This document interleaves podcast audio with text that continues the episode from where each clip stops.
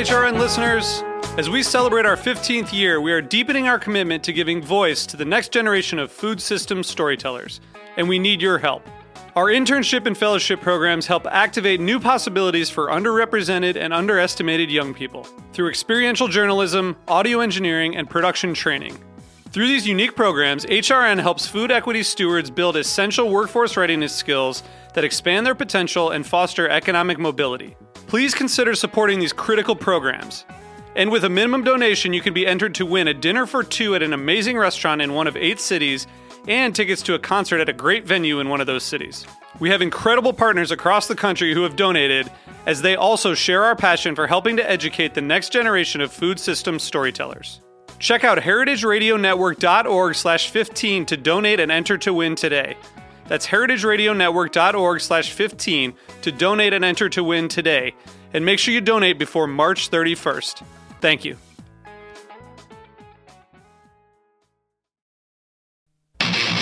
My name is Brandon Hoy, co-owner of Roberta's, a super duper awesome place. Roberta's is a very, very, very, very proud sponsor of the Heritage Radio Network. We're also super awesome. Thank you, Heritage. You're listening to Heritage Radio Network, broadcasting live from Bushwick, Brooklyn. If you like this program, visit heritageradionetwork.org for thousands more. Hello, Mr. and Mrs. America, from border to border, coast to coast, and all the ships at sea. Streaming live from the County of Kings, Brooklyn, New York City, on the Heritage Radio Network. Are you ready for the fastest half hour on the internet today? It's the Mike and Judy Show, spanning the globe for high-minded hijinks and lowbrow kicks to bring you the best in sex, drugs, rock and roll, and nuclear fission. They're too bad for radio and too good looking for television. And now, here they are. America's last best hope to make the internet safe for absolutely no one. 2 people who will do pretty much anything for a pizza. Your hosts, Mike Edison and Judy McGuire. Welcome to the 98th Mike and Judy Show.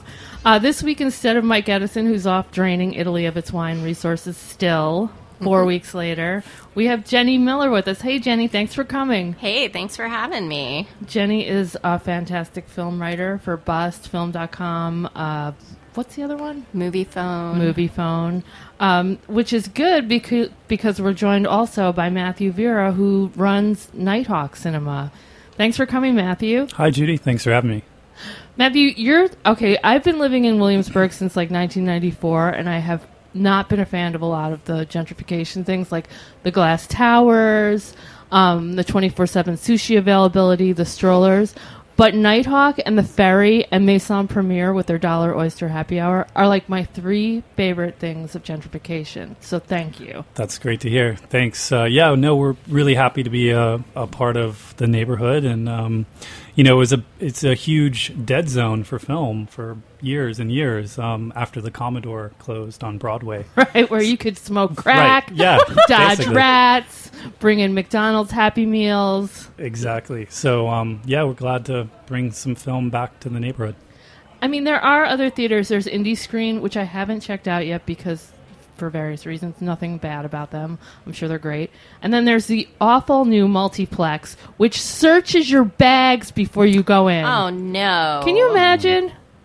I went to see Amour, and I had, seriously, a chocolate croissant in my bag, and the guy took it out and checked it till the end of the movie.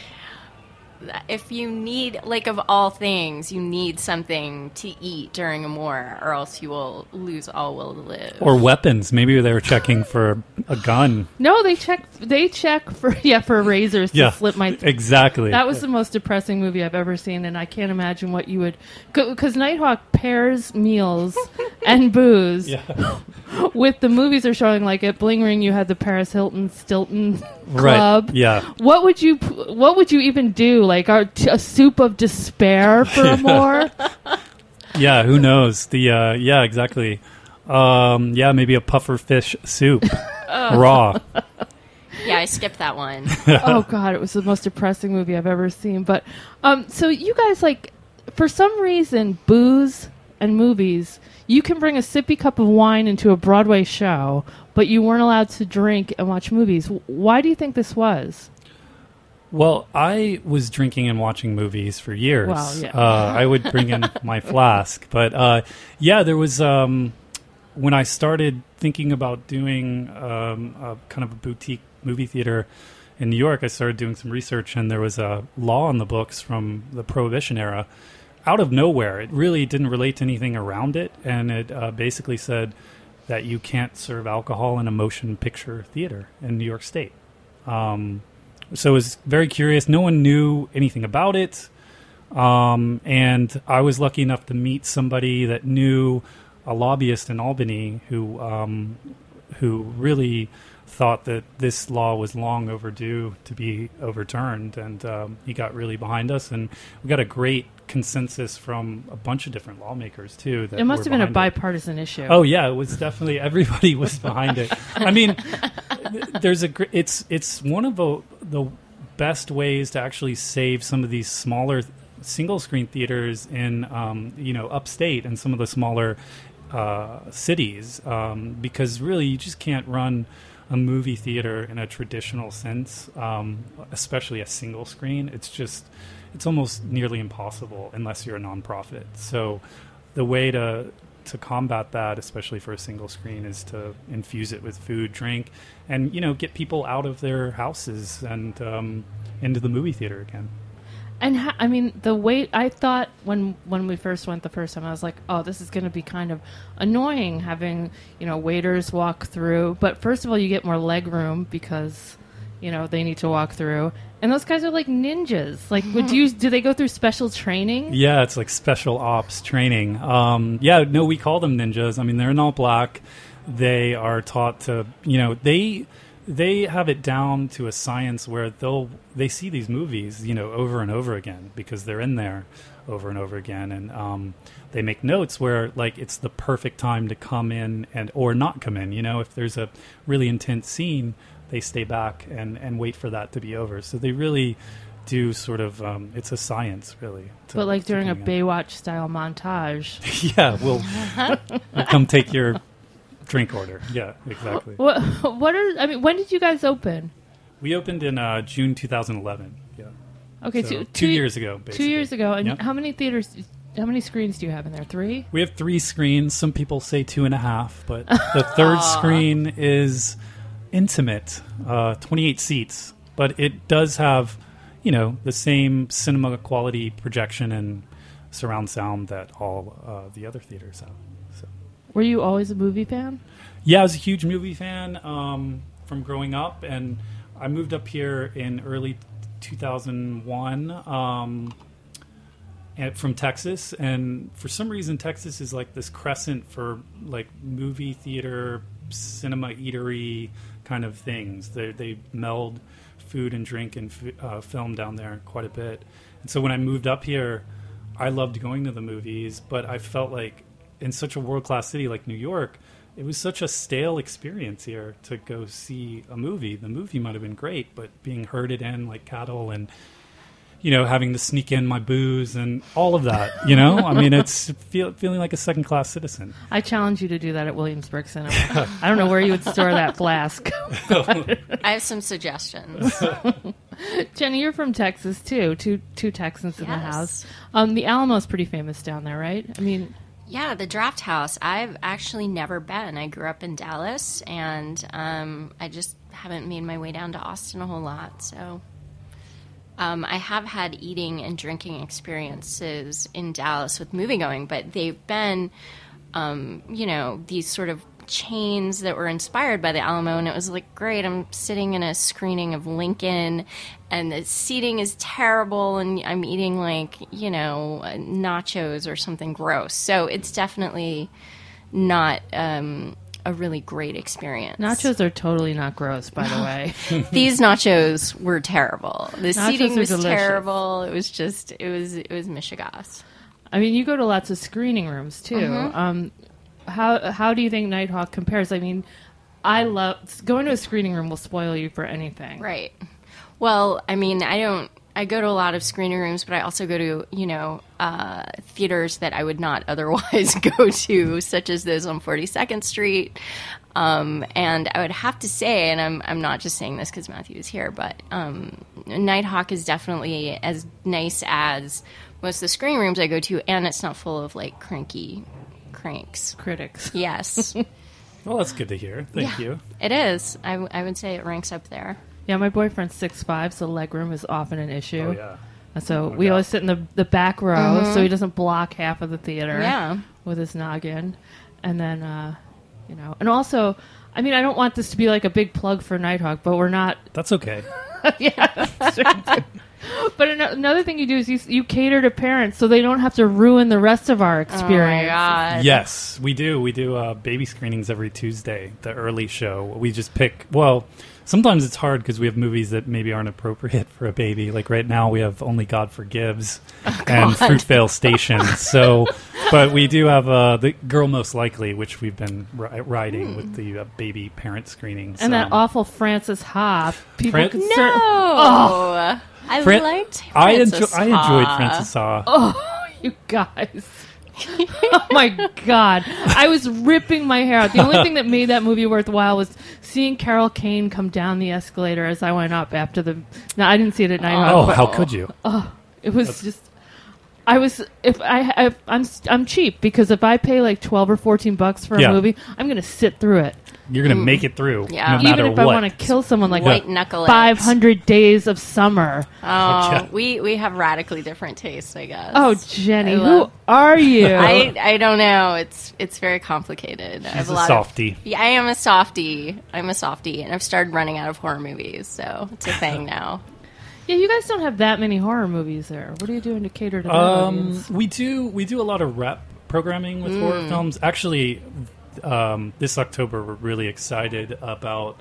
We're doing a whole month of programming with horror films. It's the theme is "Shout at the Devil." Oh wow! So so take a look. That should be launched on our website like later in August. But it's we're really excited. All four of our programmers have been involved in that one. So. I just, I've definitely been to the Nitehawk for, VHS, different events. Like, you guys have some good horror programming. Yeah, we have some horror film programming. I mean, that's, like, in the wheelhouse for two of our four programmers that we have. I mean, they are, like, one guy, John Woods, used to own Real Life on Bedford. Oh, yeah. You remember that? Yeah. He had 2 locations. So he used to own a video store. We have still a lot of his videos actually in Nitehawk on our wall, and we pulled them out. Great. Yeah, he has some great stuff that didn't even make it over to DVD. And then Karen Coleman also is really into horror film as well as art. She's just like sort of a Renaissance woman. She's a genius. Yeah, I really like her. We've been lucky to nab her for our programming as well. Yes, sorry, I was just burping from the beer. Jenny, you got to jump right in when I do something. Let me go like... I've been drinking the sangria, so I'm a little slow on the uptake. One of the things that everyone loved about the Commodore and so many theaters in Manhattan is the rat population. Like, how do you keep that under control? Oh, God.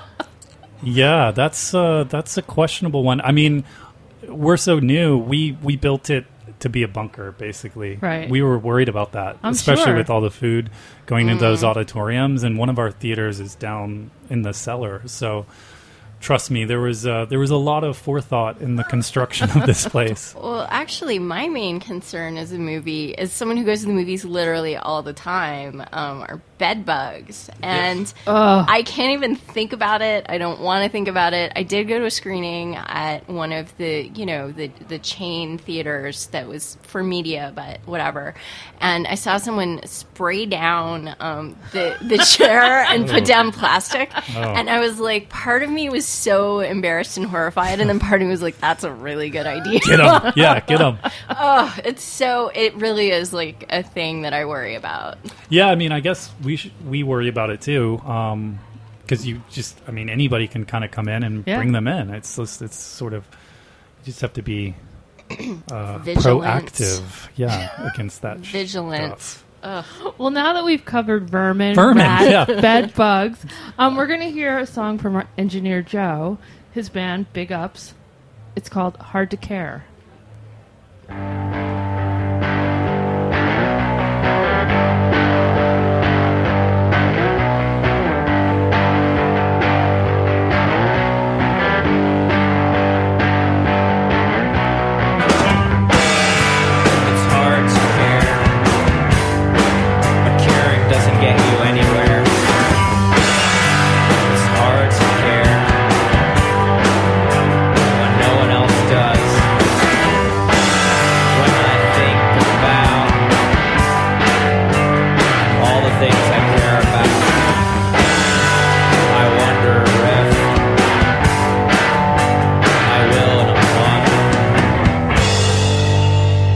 Sometimes I gotta grab a hold of myself. When you look in the mirror, does it reflect the regret or fear? That's the person looking back. Is it who you want to be? In fact, I lose a bit of myself. I harm my mental health. And the self-contained self, where I choose to live. Where the derivative. When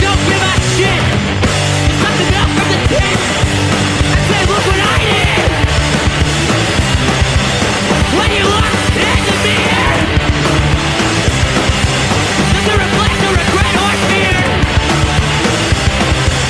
That's the person looking back. That's it who you want to be, in fact. Ah!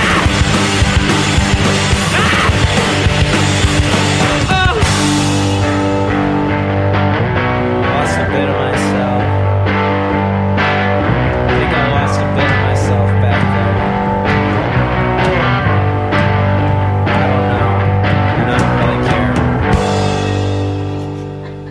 Joe, thank you so much. We're back, and Jenny, keeping on the disgusting tip, Jenny, you brought up something when we were on break just about when we were served our pizza. Why don't you tell it to the masses? Let me share this with you all. As a fan, a member of the movie-going public, years and years ago, I went to go see Bones, which you all might remember was Snoop Dogg's horror movie. And not all of us remember, but so some woman vomited in front of us, but I think because she was drunk, because it smelled of alcohol, and then sat there for the rest of the movie, and I had sort of an existential crisis, like what kind of person vomits and just sits there for the rest of the movie? So and of course I've heard of people passing out and barfing at screenings of like a Serbian film or whatever, like people freak out and break their noses. I don't know. So my question is we were talking about that. And right. Yeah. With the combination of booze and film. I mean, we've had our share of midnight vomit. But one that stands out, I mean, we launched this new midnight series called Nitehawk Nasties, where we're basically trying to, bring back a little bit of that grindhouse from New York's past, and play some really intensely gory films. And I think the first one we played was the French film Inside, if you've ever seen that. Yeah. I turned that off and I had a panic attack. Yeah, you can't unwatch that. Oh my God. And a lot of people want to. But we played another film called Family Portraits, and, maybe 5 or 6 people were in the audience. It was a midnight screening, and... huge guy, 6'5", in shape, was there watching it with his wife, and he got up very quickly and stormed to the theater entrance, and right when he got to the door, he simultaneously vomited and passed out at the door, where our servers had to come kind of revive him, and his wife was so appreciative of our efforts to take care of him, and he basically, when he came to, he hadn't had a drink, didn't eat anything. He got sick from the movie, and we sort of wear that as a badge of honor now for Nighthawk Nasties. very nasty. Yeah. I mean, I came close to puking during a Jodorowsky movie once, but... Yeah. Oh, yeah? I don't know why. I can't... Santa Sangre. Oh, yeah. Well, you know, it happens. And a lot of filmmaking now is especially with the... Totally. The jerky sort of camera moves as well can get you a little queasy. Absolutely. But I think it was the content for this one. Oh, man. I don't even know what that movie is about. Well, check it out. Portraits. Check it out. We actually had the director in to introduce it. He's a great guy. So check out Family Portraits if you can. What would you not show? Like, would you show a Serbian film? I mean, we haven't really shaped any of those lines that we can't cross yet. So, you know, we have another series called Nitehawk Naughties. And so we're like, oh, are we going to be... Do we want to play... you know, porn? Is Deep Throat okay? Like, we were sort of talking about the line for that, but we haven't really talked about the line for nasties. I saw Deep Throat at the Spectacle, right? Yeah, no, at Two Boots, like a really long time ago, and they had the theaters and stuff in the basement. And a bunch of friends went, and, you know, we had a girlfriend and I had a good time. The other guys were a little, the guys we were with were a little embarrassed, but we were like, come on, you know. Yeah, Spectacle, another local theater. Which I'm really remiss in mentioning since my friend Ivan Lerner does programming there. We're big fans of theirs, too. They played Deep Throat, and a few people from Nighthawk went over there to check it out and had a great time. And the video store played. Yeah, Videology as well, which we know well, and... I think they're doing a great thing by having that screening series in their shop. Yeah. So why aren't more movie theaters like dispensing with the booze? In New York, yeah. Well, we did. We weren't dumb about writing the law. I mean, we definitely wanted to make sure that you know, movie theaters couldn't instantly do that because that's, you know, obviously we worked hard to change the law. So they do have to have a full kitchen with a chef on duty, so and they have to have table service. Yeah, it can't be just you know, just a panini press behind the bar. So damn it. Yeah, sorry. I mean, we did that on purpose, but others are looking into it. So you would win. Sunshine, you did it on purpose. Sunshine's getting close, I think. They're going in front of the community board. And Alamo Drafthouse, as you mentioned, is coming up to New York. Oh, so, they are. Yeah, I mean, the idea is to improve the movie-going experience in New York, and we're all about that. So I'm excited to have more people start doing this, for sure. Well, I mean, I would be a little worried because they're not going to be able to really do that in Manhattan unless they have a shitload of money. I know Sunshine's in Manhattan, but the amount of space to put in a kitchen and screens, like... Yeah, it's definitely a cost of entry. Yeah. The Alamo Drafthouse is opening in Yonkers in August, and then there's another on the Upper West Side. I don't know the time frame for that, but... Who's going to go to Yonkers? I guess people who live in Yonkers. I mean, in Yonkers, you know, it could be an outing. It could be a night outing or something. Nighthawk or go to Yonkers? You know, I spent a lot of time in Yonkers in college, so. Oh, right. You're a Sarah Lawrence gal. Yeah. So what movies do you... Can you tell me some of the food pairings you have coming up with the movies you have coming up? Well, a lot of them we haven't worked out yet. We sometimes have to do that, like, week of. I mean, it's a pretty intense sort of...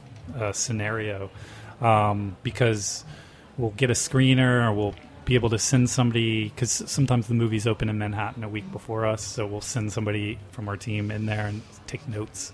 Some of my favorite, I'm trying to think of some of our favorite foods from the past though. Come back around to me. Let me think about that. But we were talking about directors before, and you had some pretty exciting news about a little director known as Martin Scorsese. Yes, Martin Scorsese. Yeah, and this is a brainchild of one of our programmers, Karen Coleman, was integral in this. She teamed up with Vice magazine and Eddie Moretti, who's the creative officer there, and they're pals with Martin Scorsese. So he has the Film Foundation, which he pours money into. It's a nonprofit that restores all kinds of past 35mm prints of some classic films like Red Shoes. This Tuesday we've got La Dolce Vita. Wow. We've played... what else have we played?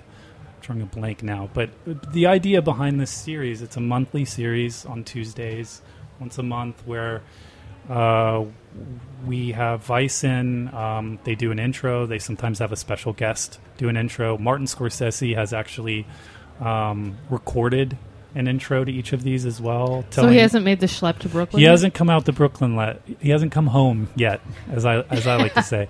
But he has recorded these and told us why he was so passionate about restoring each print.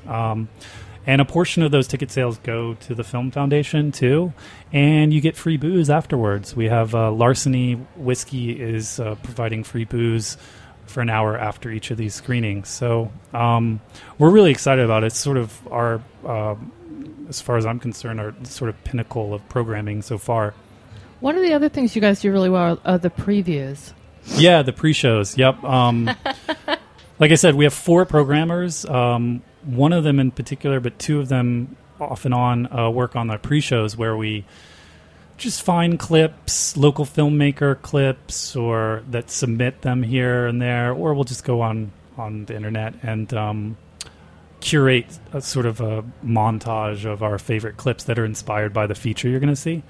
And, you know, a lot of people have come out, unfortunately, sometimes, not liking the movie, but loving the pre-show at least.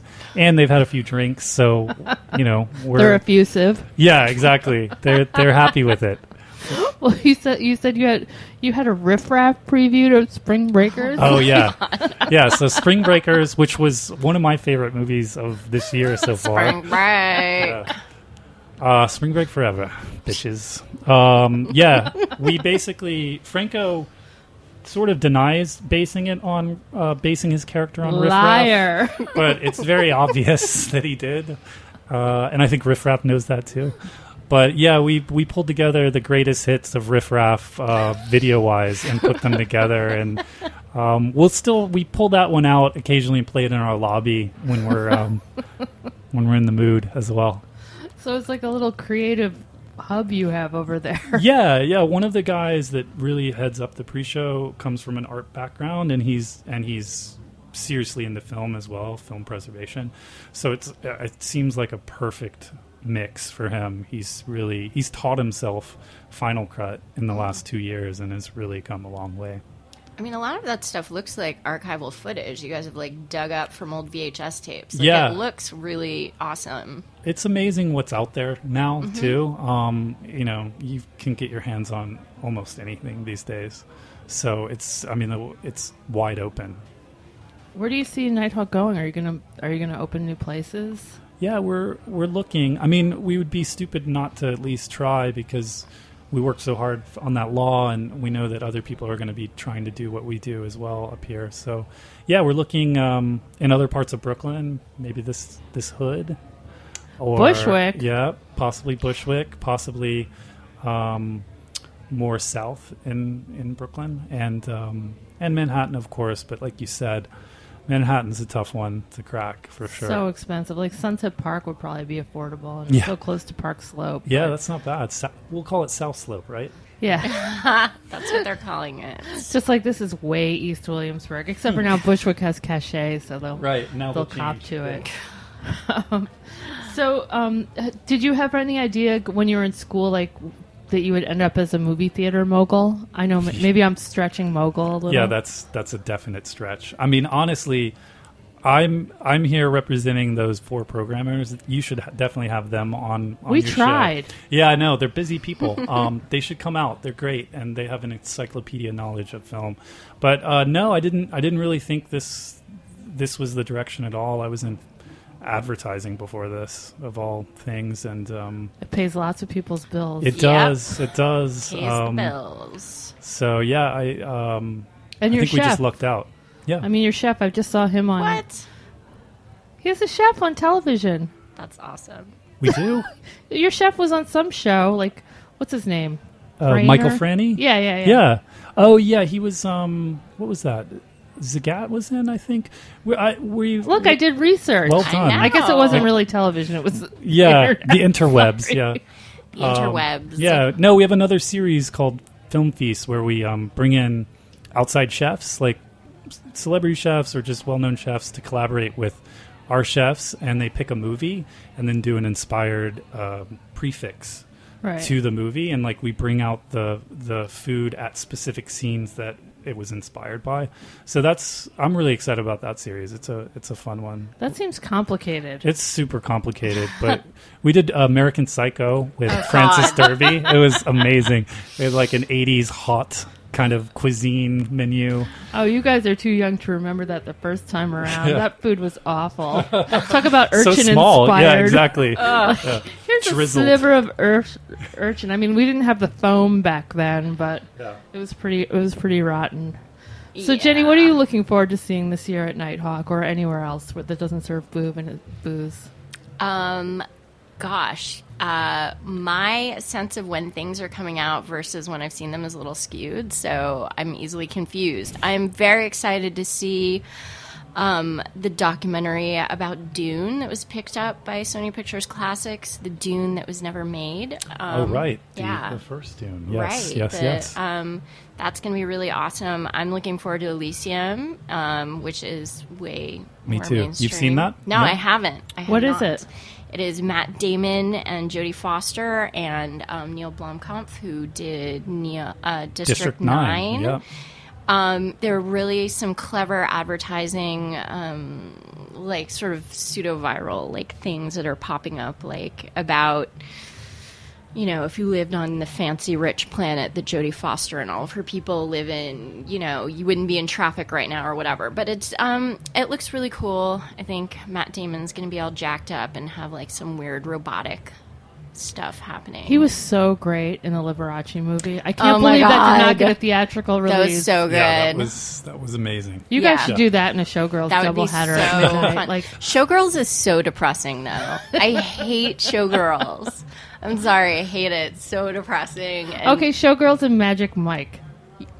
I like Magic Mike, except for the end where they're like, oh you have to go straight and narrow to, like, end up with this dumb girl. Yeah. Like, no, come on, get him a cool girl at least. So more nudity, that's what we're saying. Yeah, please. Anyway, thank you so much, Matthew and Jenny, for coming in. You guys can check out Nitehawk Cinema in Williamsburg on Metropolitan Avenue between Wythe and Kent. Between Wythe and Barry. Yep. Wythe and Barry. Mm-hmm. It's a really great experience. And Jenny, where can we find you? You can find me on Twitter at Ms. Jenny Miller. MSJenni Miller, like the magazine Ms. Because you're a feminist. I am. I'm a feminist. Okay, and then next week, Mike Edison is back from Italy. Can't wait. Aw, Mike. Have a great week. Take care.